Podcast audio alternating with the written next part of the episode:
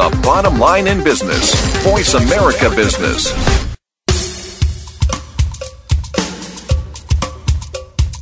Good morning, and thank you for joining host Cheryl Esposito for an intriguing hour of leading conversations. Each week, Cheryl brings together big thinkers to the Voice America Business Channel. Now, here's your host, Cheryl Esposito.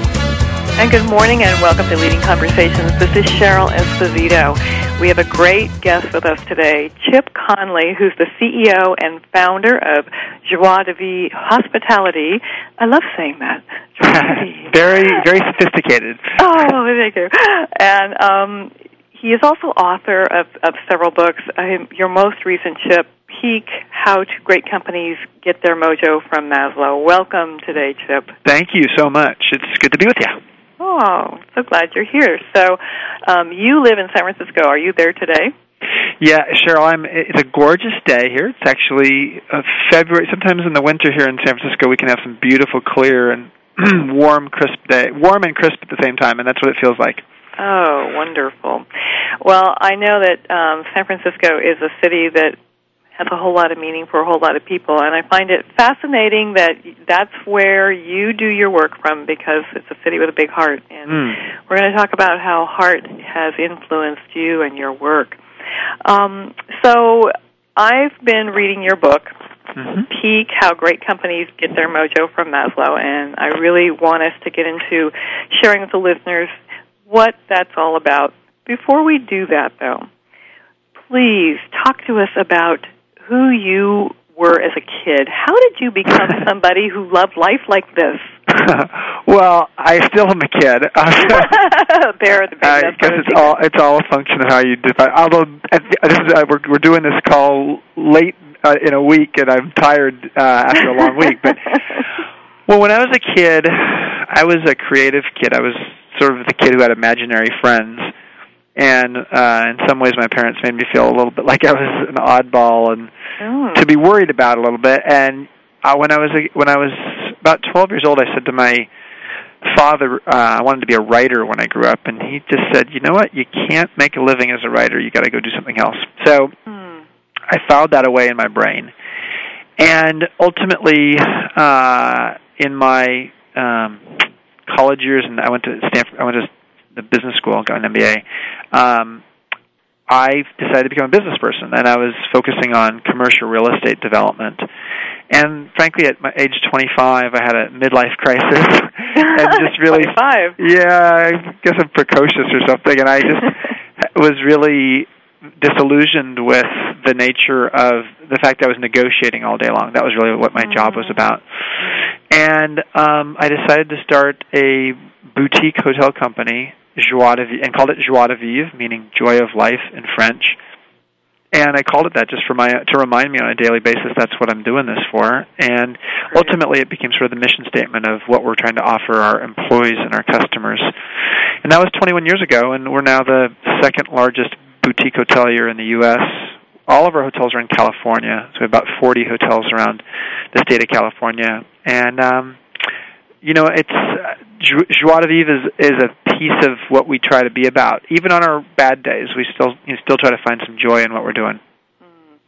Well, you know that um, there's a lot of conversation about that concept in business these days. Make people happy, delight the customers. Employees are your most important people, and I really think that people have tired of the rhetoric.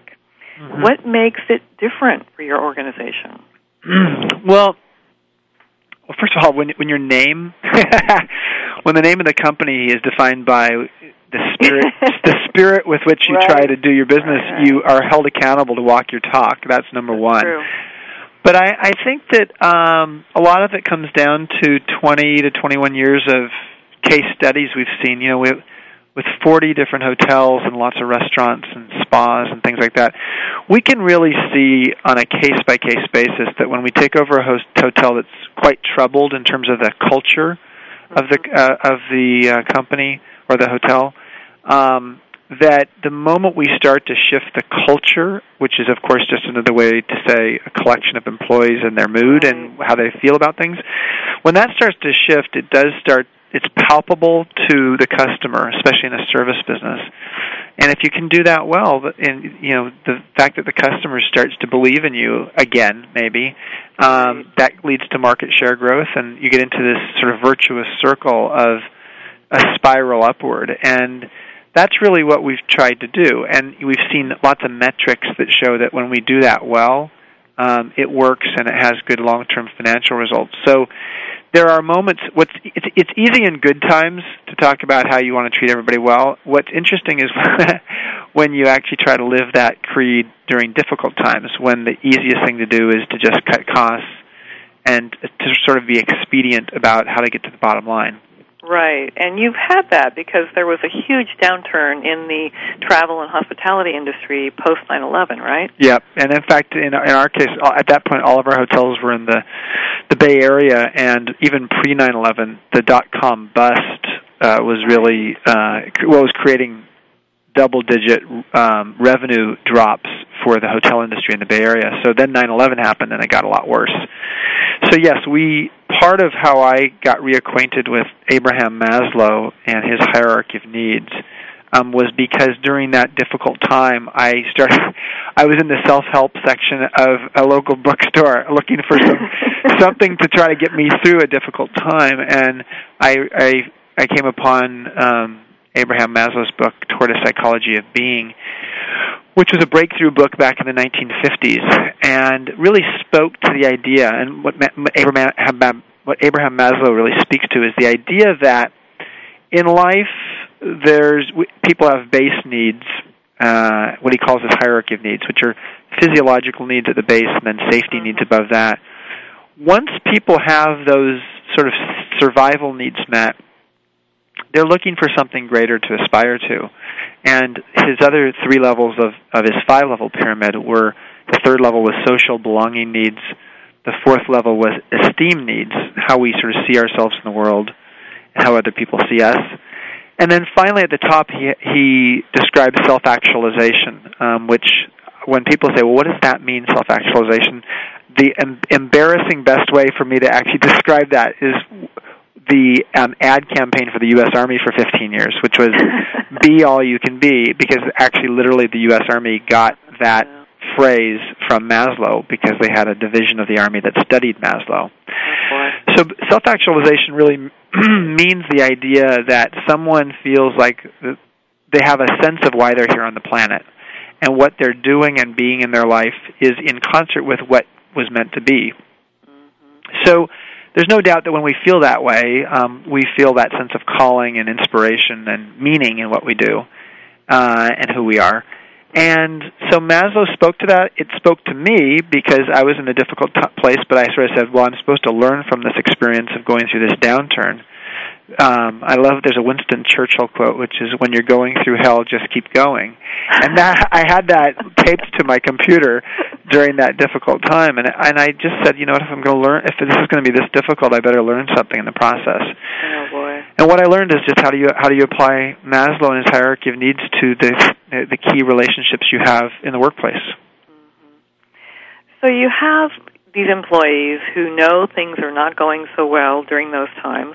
Um, you, they know that because there aren't as many people walking through the doors, right? There aren't as right. many customers, and they probably are beginning to wonder: Am I going to have a job? Is mm-hmm. this really going to be okay? Is the company going to be okay? And frankly, some of them are doing jobs that you know may not be too inspiring Right. You know, in the hospitality industry, um, you know, uh, somebody who is taking care of the customer when they're in front of the customer, you know, it may give them meaning. When the customer is not standing in front of them, it may not feel like there's so much meaning. Right. So, how do you handle that? Well, I think that you know one of the most important things I've learned in this process of studying Maslow and applying, say, Maslow just to the uh, and creating an employee pyramid is the idea that most people who think of their work as a job mm-hmm. focus on the task mm-hmm. and the you know almost like the checklist of what are the things I have to do. Right.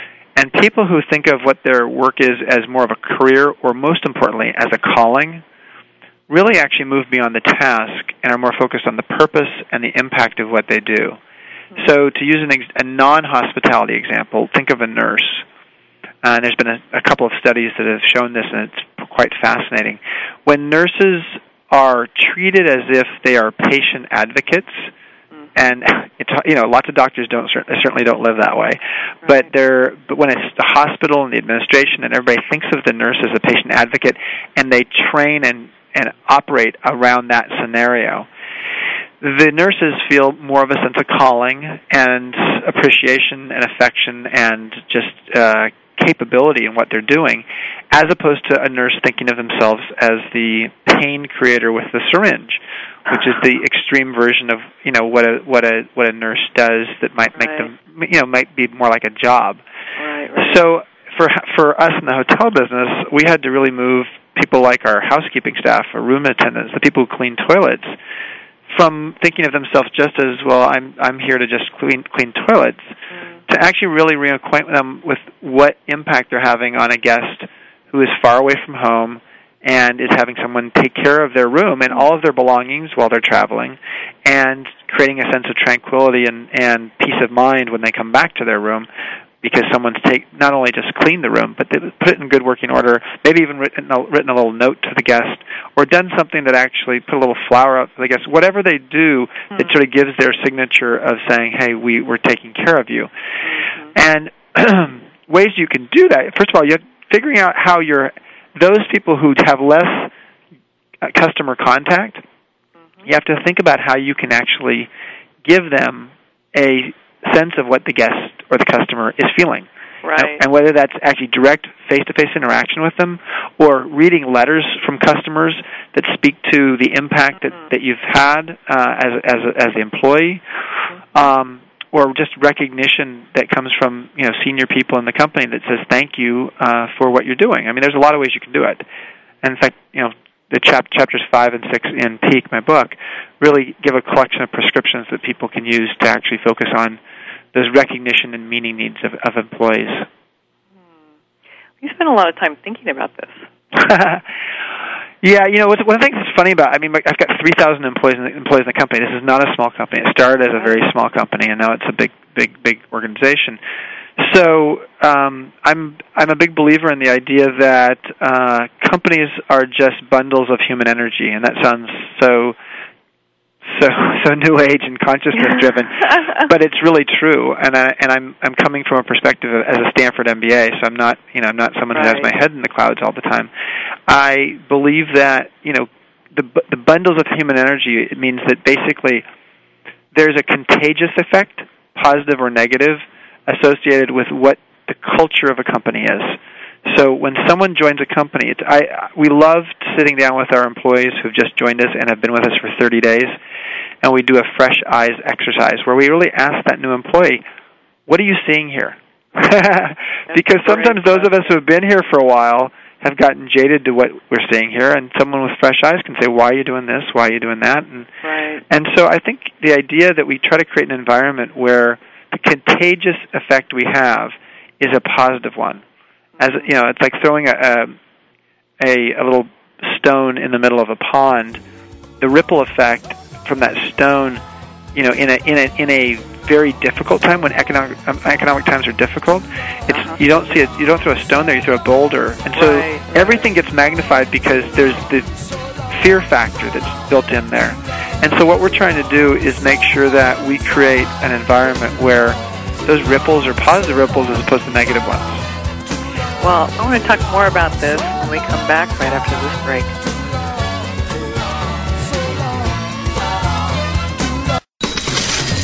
All we talk about is money. Call us toll free 866 472 5790 and talk to the experts. We talk money all the time. Voice America Business.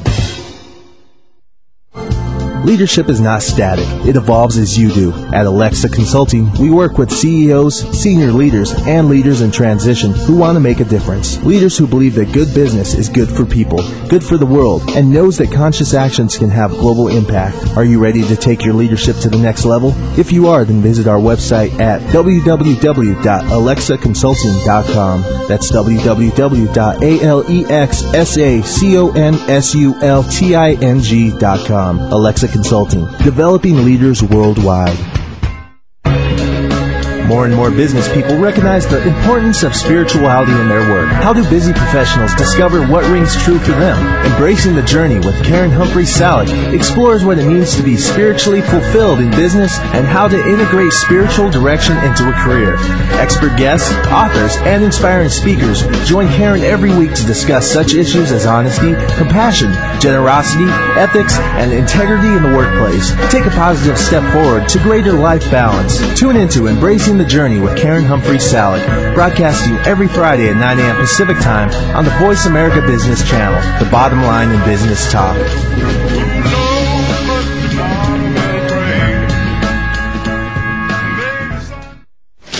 Money, money, up to date business and financial news. Money, money. Call now and get the financial information you need. 866 472 5790. 866 472 5790. Voice America Business.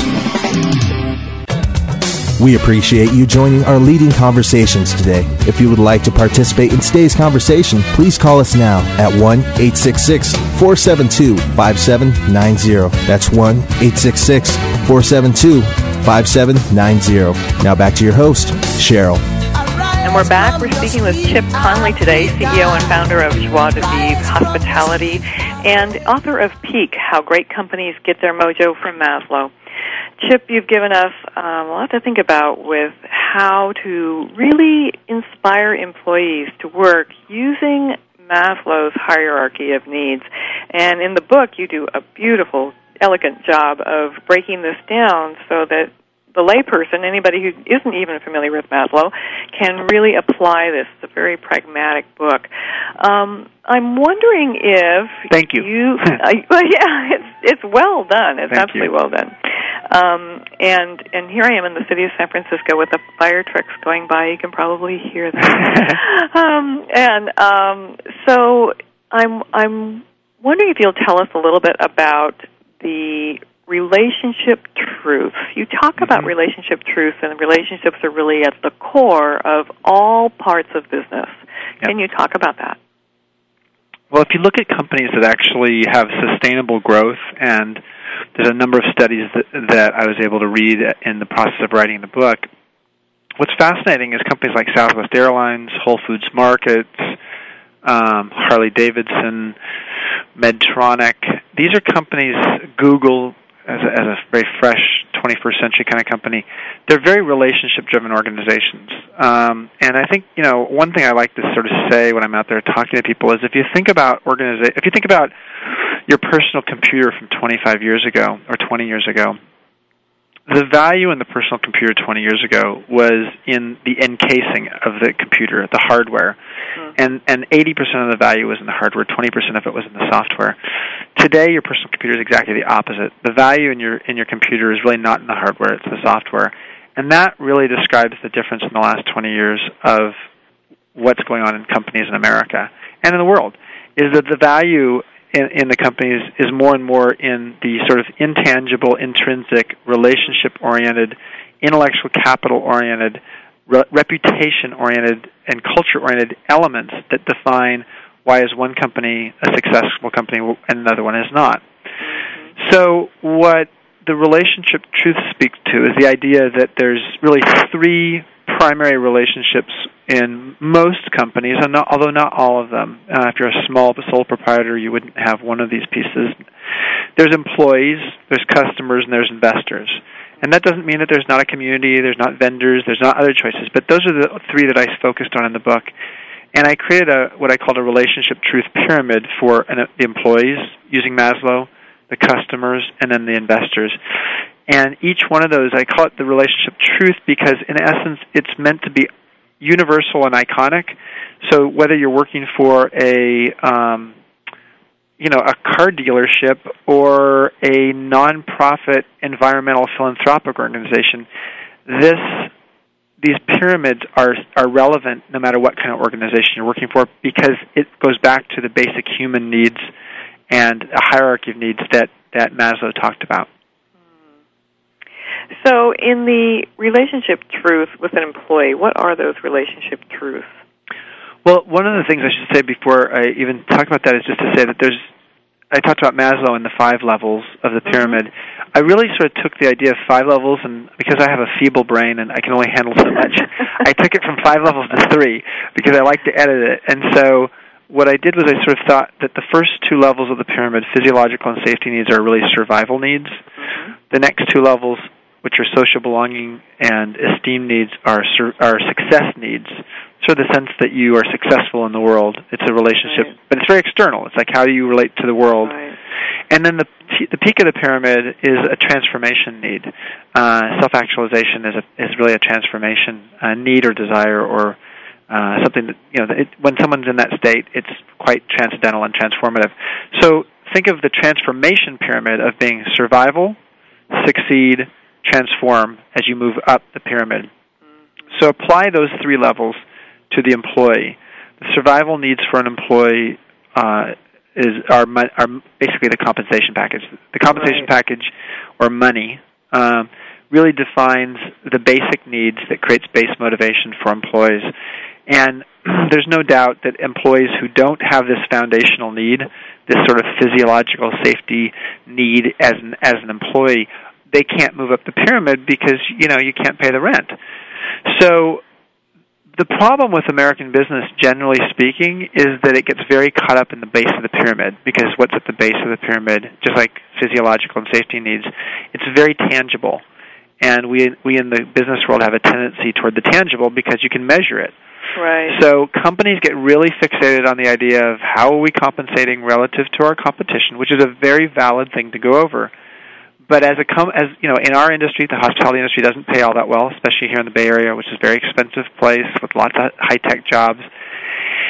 And our company, frankly, is right at the mid level. We're at the 50 percentile in terms of how we compensate people. We're not a in terms of salaries and wages. Yet our turnover rate is one fourth the industry average. So if you made the if you made the assumption that what drives employee retention is compensation, we would say here at Joie de Vivre, with 3,000 employees, that doesn't work here. So why do people stay longer? So the, the, the survival need is money, and you can talk think broadly, and we think very broadly about lots of sort of unique ways to compensate people um, that are beyond just salary and wage. Like uh, what? Well, like for example, we're in the hotel business, and we have lots of hotel rooms that aren't full on any particular night. So all of our employees, all 3,000 employees in the company, can twice per quarter go and stay for free with their family at any of our hotels in the company. Now, that's a, a simple thing to offer, but it, it doesn't cost us much, and it certainly provides a benefit to the employees. Or we have we have the largest spa, a day spa here in San Francisco, and so we give half price massages to our employees and free uh, the free Japanese communal baths. It's a place called Kabuki Springs and Spa. It's the largest Japanese communal bath in the U.S. and it's just a really wonderful sort of Asian experience and a person can go there as an employee for free. So offering offering that sort of helps you know create a very solid base of the pyramid. But if the number the number one reason people leave their job is because they feel unrecognized or unappreciated by their direct supervisor. Mm-hmm. So the middle level of the employee uh, pyramid or the relationship truth is recognition, and having how a company creates both a uh, a formal and an informal culture of recognition is what makes a difference in creating loyalty and having employees decide to stick around. The peak of that employee pyramid, after the survival need of, of money and the success need of recognition, is having a sense of meaning in what you do and what the company does or the organization does. And and employees who have that sense of meaning in what they do and what their at the company does have a sense of calling and inspiration in what they're all about. And what you'll see as you move up this pyramid is you move from very tangible money up to the intangible at the top of meaning. And and yet what's most relevant is when someone is actually living in that state of meaning, they tend to be coming their motivation in life is more of an inspiration than a motivation. Motivation, if you think of motivation versus inspiration, motivation generally comes from an external factor mo- you can be motivated because you're getting paid, you know, um, money and compensation. Mm-hmm. You can be mo- motivated because people give you prizes and recognition.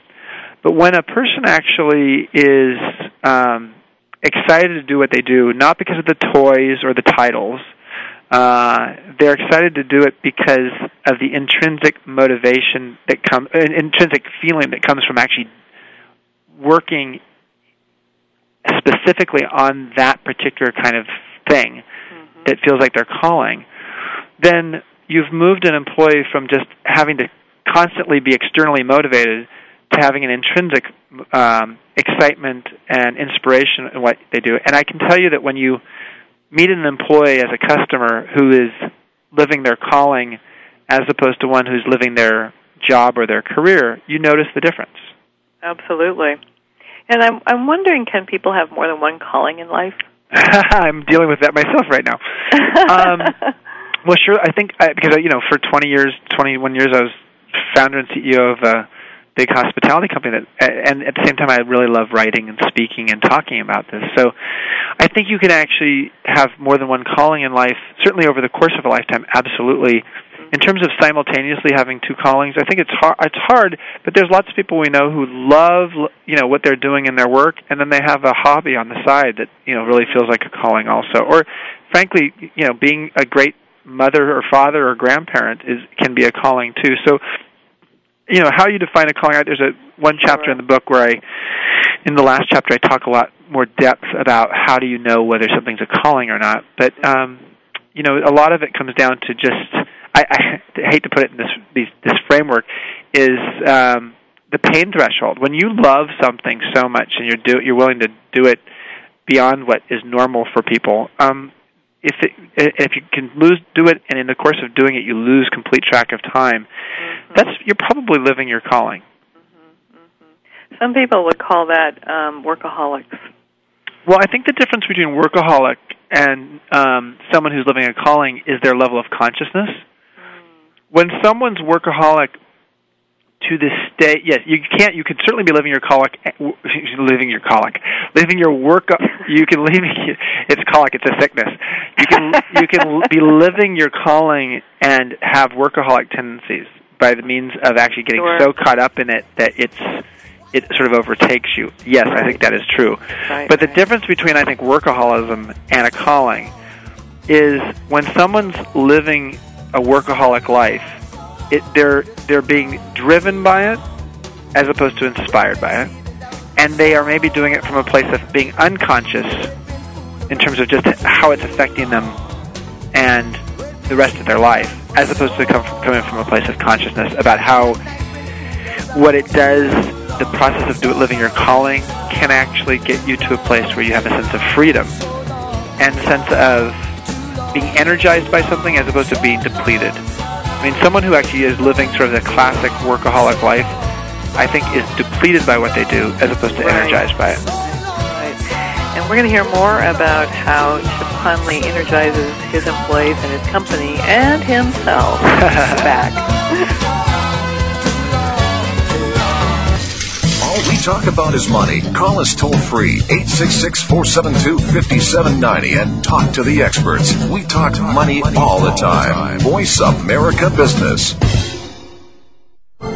Leadership is not static, it evolves as you do. At Alexa Consulting, we work with CEOs, senior leaders, and leaders in transition who want to make a difference. Leaders who believe that good business is good for people, good for the world, and knows that conscious actions can have global impact. Are you ready to take your leadership to the next level? If you are, then visit our website at www.alexaconsulting.com. That's www.alexaconsulting.com. Alexa Consulting, developing leaders worldwide.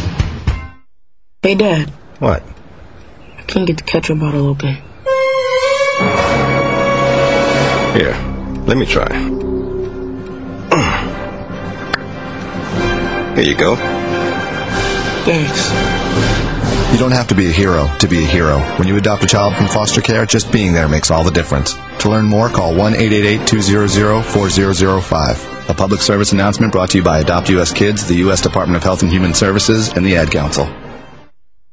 The economy and financial markets continue to expand in both their size and complexity, but being able to anticipate changes in the markets for housing, jobs, and financial assets remains a crucial ingredient to our financial well-being. On the economy and the markets, with economist, investment strategist, portfolio manager, and host Doug Cliggott utilizes his 25 years of experience with that of his highly informed guests to provide clear, reasoned explanations of current events. To navigate the markets that influence our lives every day of the week, tune into The Economy and the Markets with Doug Cliggott, broadcasting each Thursday at 1 p.m. Pacific, 4 p.m. Eastern on the Voice America Business Channel. The Economy and the Markets. Clear thoughts in a complex world. Stocks, bonds, 401ks, investments, refinancing. We can help you. Call now toll free 866 472 5790. 866 472 5790. Voice America Business.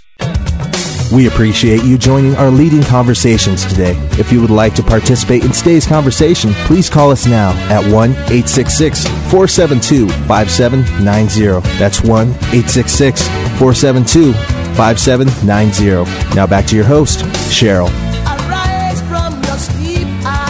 Welcome back. We're speaking with Chip Conley today. Chip, you were um, talking about being energized and Yeah. how that makes such a difference. I, you know, when you talk about having meaning in work and being inspired, and you talk about how you became so inspired when you were looking and doing the research on Maslow. Right. I'm wondering, what is it that you were hungry for that Maslow was able to turn on in you? Because it seems like that you know the things that really light us up are things that um, you know we need and we want. And so, what Yeah. is there for you? Well, you know, it's interesting. I think there's a lot of people who get into business and they're excited and and enthused about what they do because there there's a competitive urge in them, and I am absolutely one of those people. But when the competi- frankly in the downtime of 2001, 02, 03, being purely competitive in terms of trying to keep our head above water and and uh-huh. you know gain market share and do a bunch of Sure. other things it didn't it wasn't enough to sustain me during what was a time where actually I didn't take a salary for 3 years and I went through all of my retirement money and I had to take out loans from friends. I mean it was it was if I was doing it I was if I was purely fear motivated it it would have I would have burned out because it was a marathon. Right. And if I was purely com- competition motivated at some point I would I would sort of get to a place where I say, well, you know, what's the meaning of life here? And that's really where I got to. And I so I think that what has inspired me and given me the sense of why did I want to adapt Maslow's theory for my company and then go out and research about other companies and then write a book and now go out and do a book tour and, and speak about it.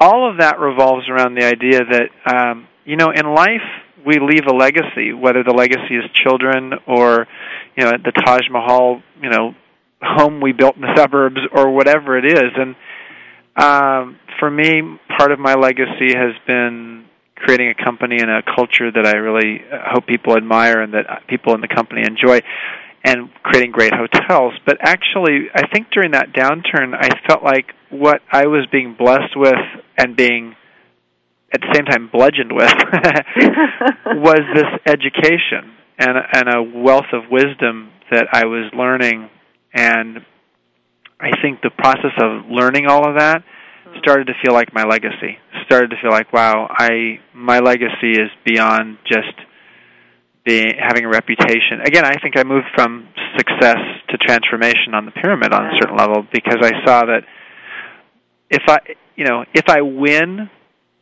you know, in life, if I win by getting through this difficult time, the win for me is not just making sure my com- my company succeeds or flourishes. Mm. It's somehow actually having a greater purpose in it for myself and for others, and, and being able to to take that lesson and, and pass it on. Now, I have to say, in the course of reading Maslow and doing all the research on that, I there, by no means did I have something as articulate, articulate, specific, and and sounding altruistic as what I just said. I mean, it was like, okay, I'm just I was exploring it. I was learning about right, it. Right. right. And in retrospect, now I can say, having written the book and having gone out and spoken about it and studying all these companies and seeing that there's a there are these peak performing companies that have Maslowian hierarchy of needs um, principles and how they operate. That ultimately came as part of the process, but I loved the process, and so I loved the process of actually going out and learning about it, Right. not even knowing at some point that I was going to go out and write a book about it. Right, right. Well, you know, it's interesting because a lot of the companies you mentioned in the book, um, you know, it seems like they did things and did them right, either out of a crisis or um, just because they developed that way really well. But it doesn't seem like they were actually saying, well, step one is we will make sure this is taken care of. And step two, it's almost like a more intuitive process. I think so. And yeah. yeah, you know, and, and Maslow, when you look at it, it it makes so much sense when you look at what he says and you look at you know Mhm. the the needs and and you, the way you've categorized them as survival, successful, and transformation makes a lot of sense. And so it's like we don't really have to know Maslow if we just followed our own intuitive way of doing things. That somehow in business we have moved so far away from that that all we're doing is running by spreadsheets and stock prices and you know why does it take so much for an organization to move beyond that Well, I don't even know if it's intuitive for everyone. I mean, I think it's natural for people to sort of have this move, the move up the, the pyramid, but I, I don't know. I don't. I don't know. I think that I do think the value in Maslow and and I think in in Peak, the you know, and, and the, the principles that I put in the book is it helped to create a language that does speak to the intuition. Does that does speak to the nature of human human nature of wanting to go up that pyramid, but somehow when you say intuition, I think I, I hear what you're saying in terms of the idea intuition of human beings on this Yeah, planet right. and what they aspire to.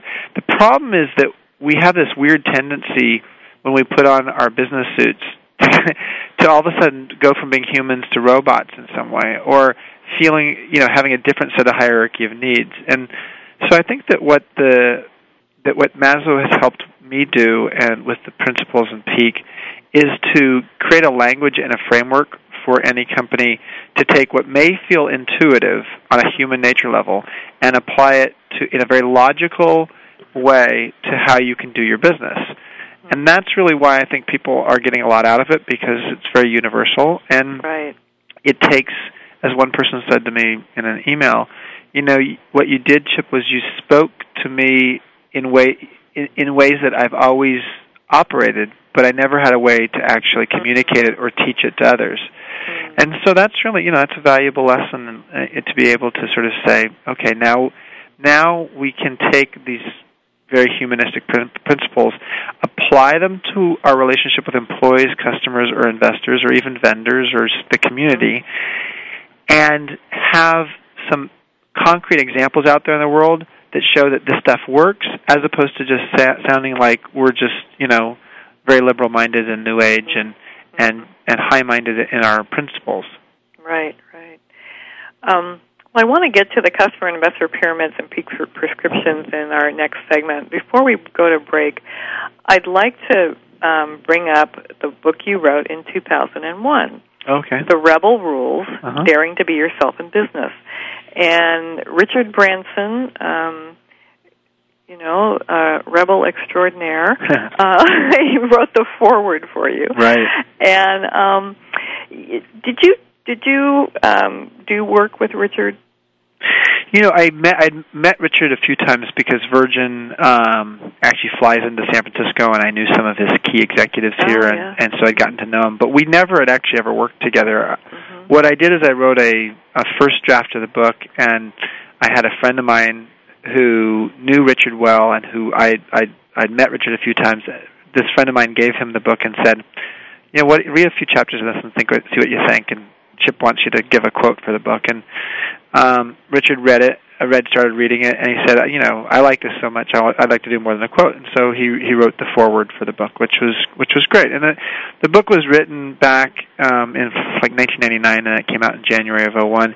And it was really based upon the idea back then that the nature of business leaders in the in the world was changing, and you know, 25 years ago, the only rebel in the business world was Lee Iacocca at Chrysler, and that was it. I mean, Okay. the rest of the business leaders in the world were all sort of, you know, were smart but very sort of conventionally minded suits. Yeah. And today, the idea that business, you know, business people can be rebels and be successful sounds, uh, you know, like so obvious.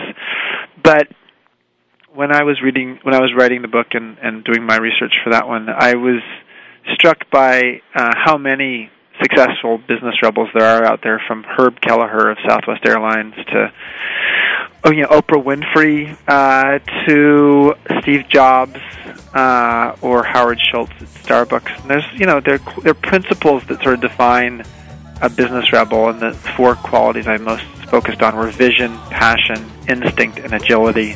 And then I spoke to how you could try to build those four qualities in yourself. And what do you do to build that in yourself? But you Well- only have 30 seconds to tell me. Okay, I'll be brief. Before we I- go to break. you know, I, I think the key is to just first of all, I think of the four, the one that actually drives the most is the passion. If you're not passionate about what you do, you'll never have the other three work for you. So it's I think the essential piece of the four that makes it work is the one that actually sort of speaks to is it something that comes naturally to you and is it something that excites you in such a way that you feel passionate about it? Right. Well done, Chip. thanks. We're going to go to break right now, and we'll be back.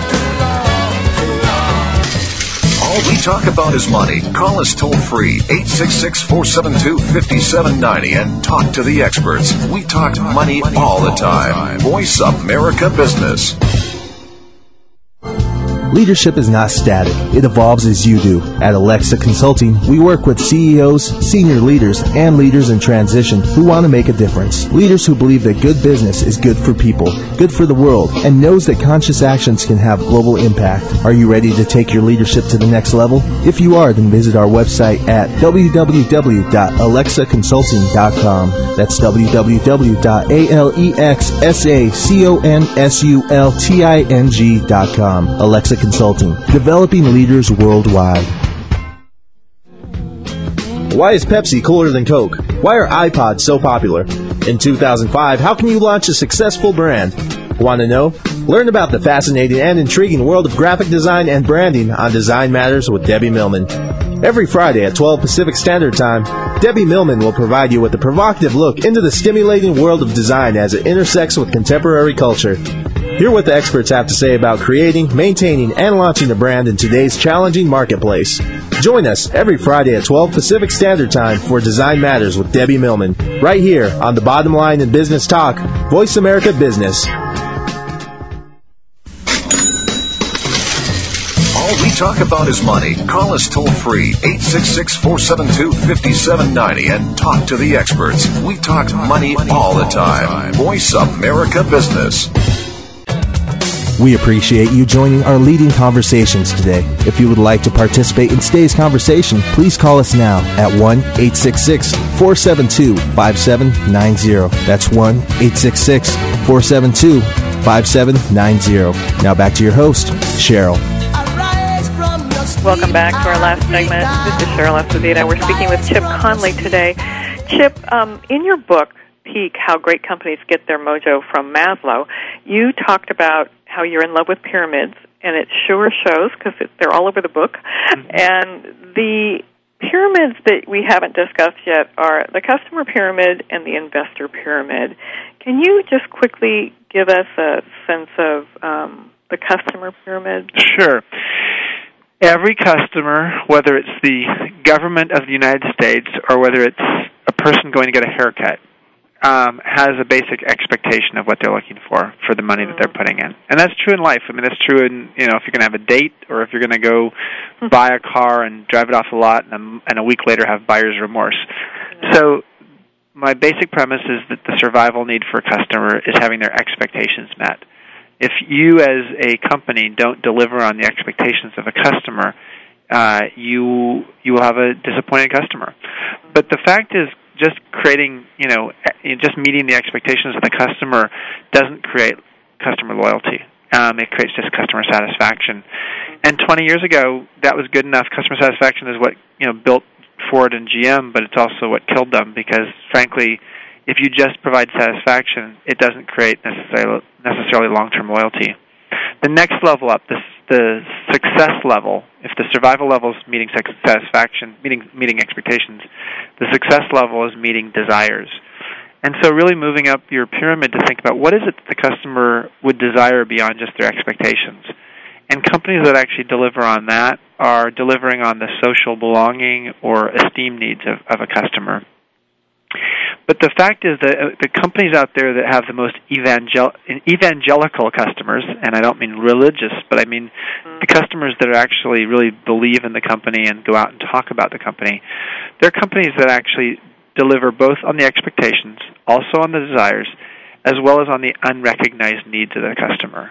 And that's a, a rather intangible concept. And as as you go up each of these pyramids, what you'll find is that the peak is the you know what the peak is what's transformative, and it tends to be intangible, but it's what creates differentiation for companies. So when JetBlue offer, started offering TVs with DirecTV on the back of the uh, seat in front of you on the plane, they they actually spoke to not something that customers had necessarily been asking for, but they spoke to something that actually really gave customers a sense of control and entertainment, and very much um, um, sort of almost the freedom to have your own experience. Yeah. In what what is a very regimented kind of experience, especially post nine eleven, when security Right. and all that made the process of travel painful.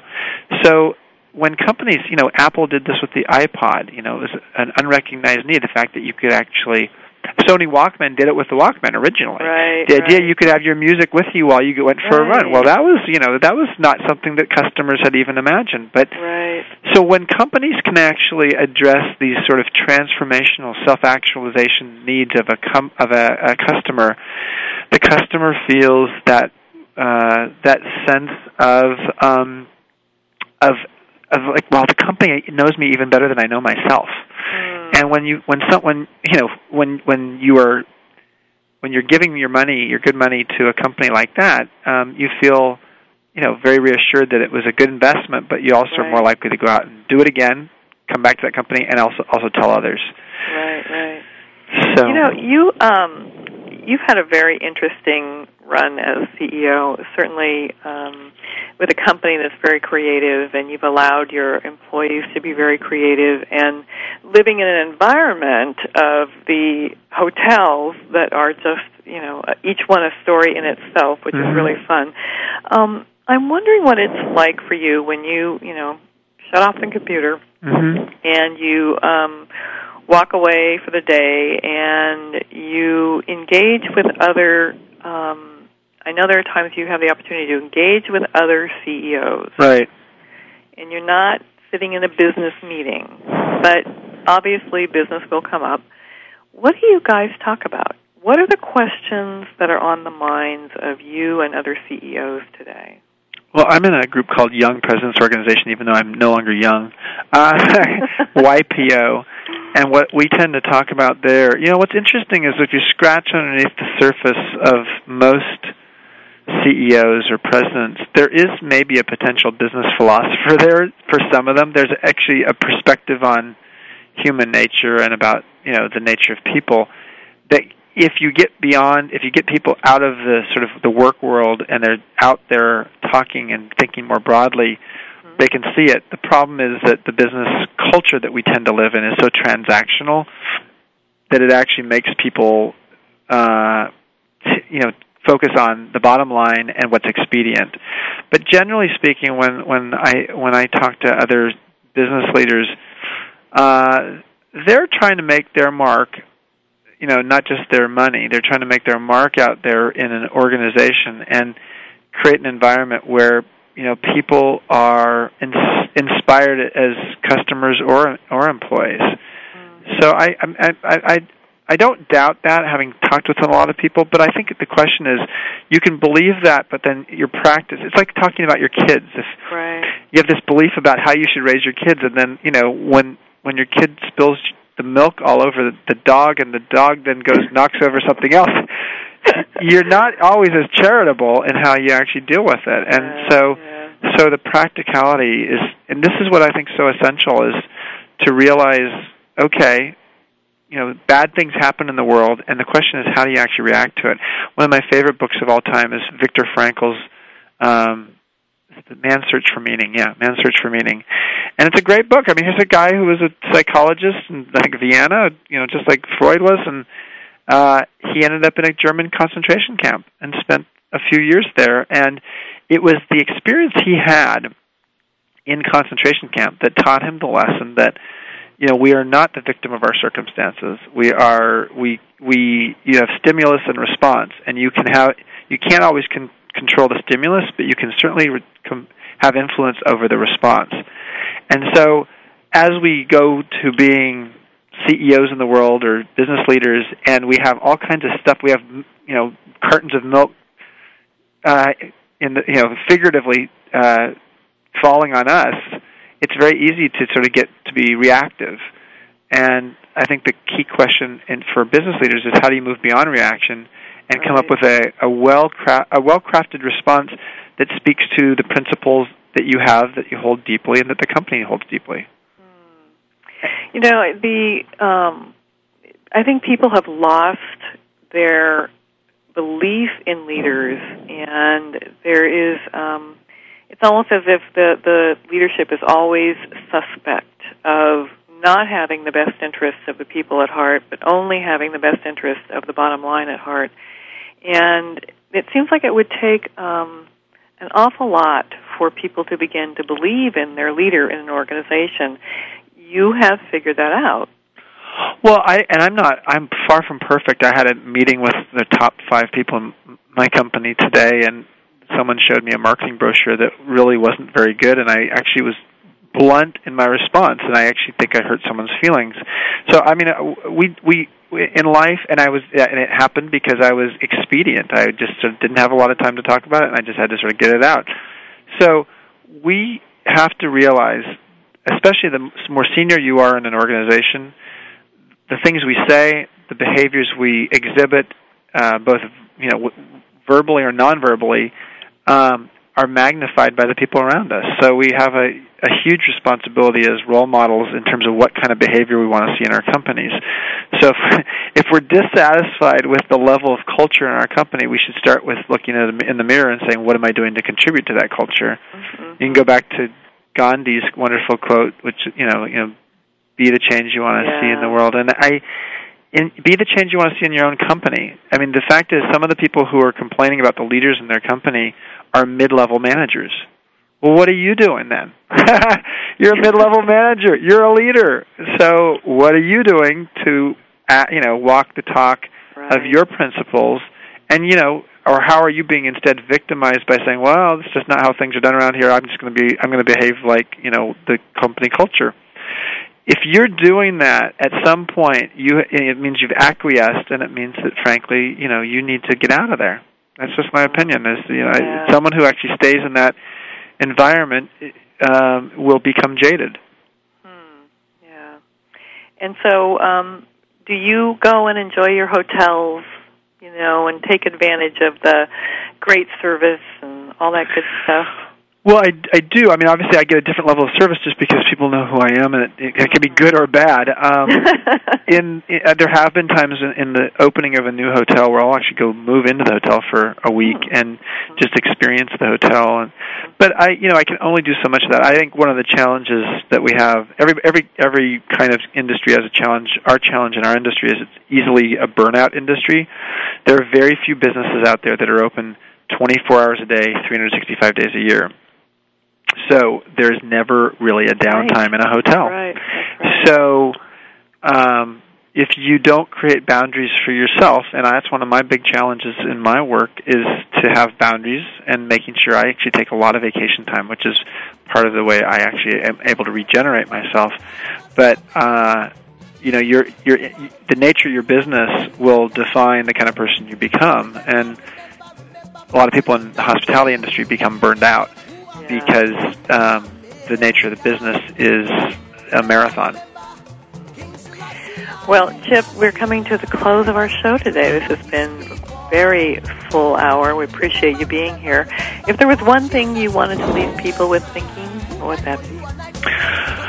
Well, I think it would probably be the idea that um,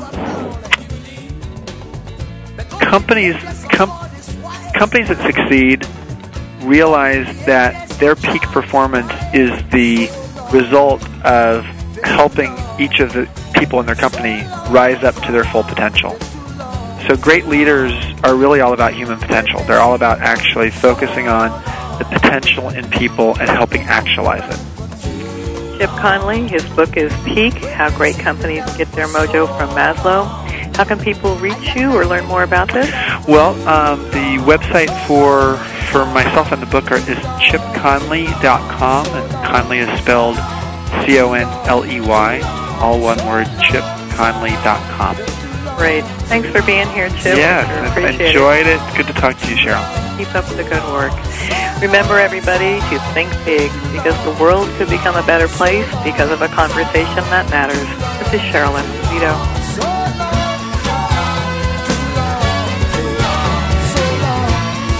Thank you for spending this hour with Cheryl Esposito and leading conversations. You can listen live every Friday at 10 a.m. Pacific Standard Time on the Voice America Business Channel. If you have a question or comment for Cheryl, please email her at leadingconversations at alexaconsulting.com. That's L-E-A-D-I-N-G-C-O-N-V-E-R-S-A-T-I-O-N S at A-L-E-X-S-A-C-O-N-S-U-L-T-I-N-G dot com. See you next week.